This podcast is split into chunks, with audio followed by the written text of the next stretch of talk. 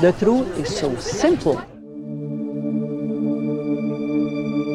And then he saw some flashing light in the sky. Then he saw coming two legs and a body and long hair, beautiful almond shaped eyes, big smile. And he said to him, We have a very special mission for you.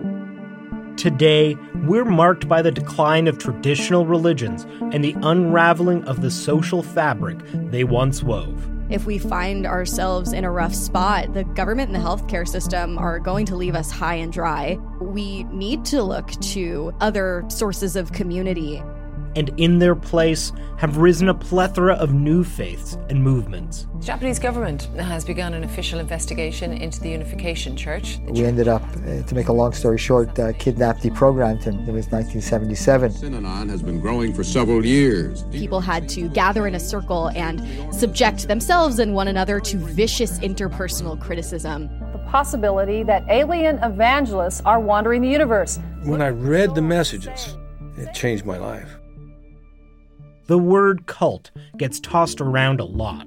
The label gets applied to everything from doomsday religions. The bodies of five people were pulled from a charred house near Quebec City late last night. To wellness fads. Well, Gwyneth Paltrow, she sure knows how to stir up some controversy. To online conspiracies. And some try to carry out the wishes of a woman who calls herself the Queen of Canada.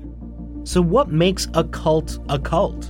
And does that label even mean anything anymore? I think the reality is we all don't know what a cult is. Well, it's just people who are searching for a different type of spirituality.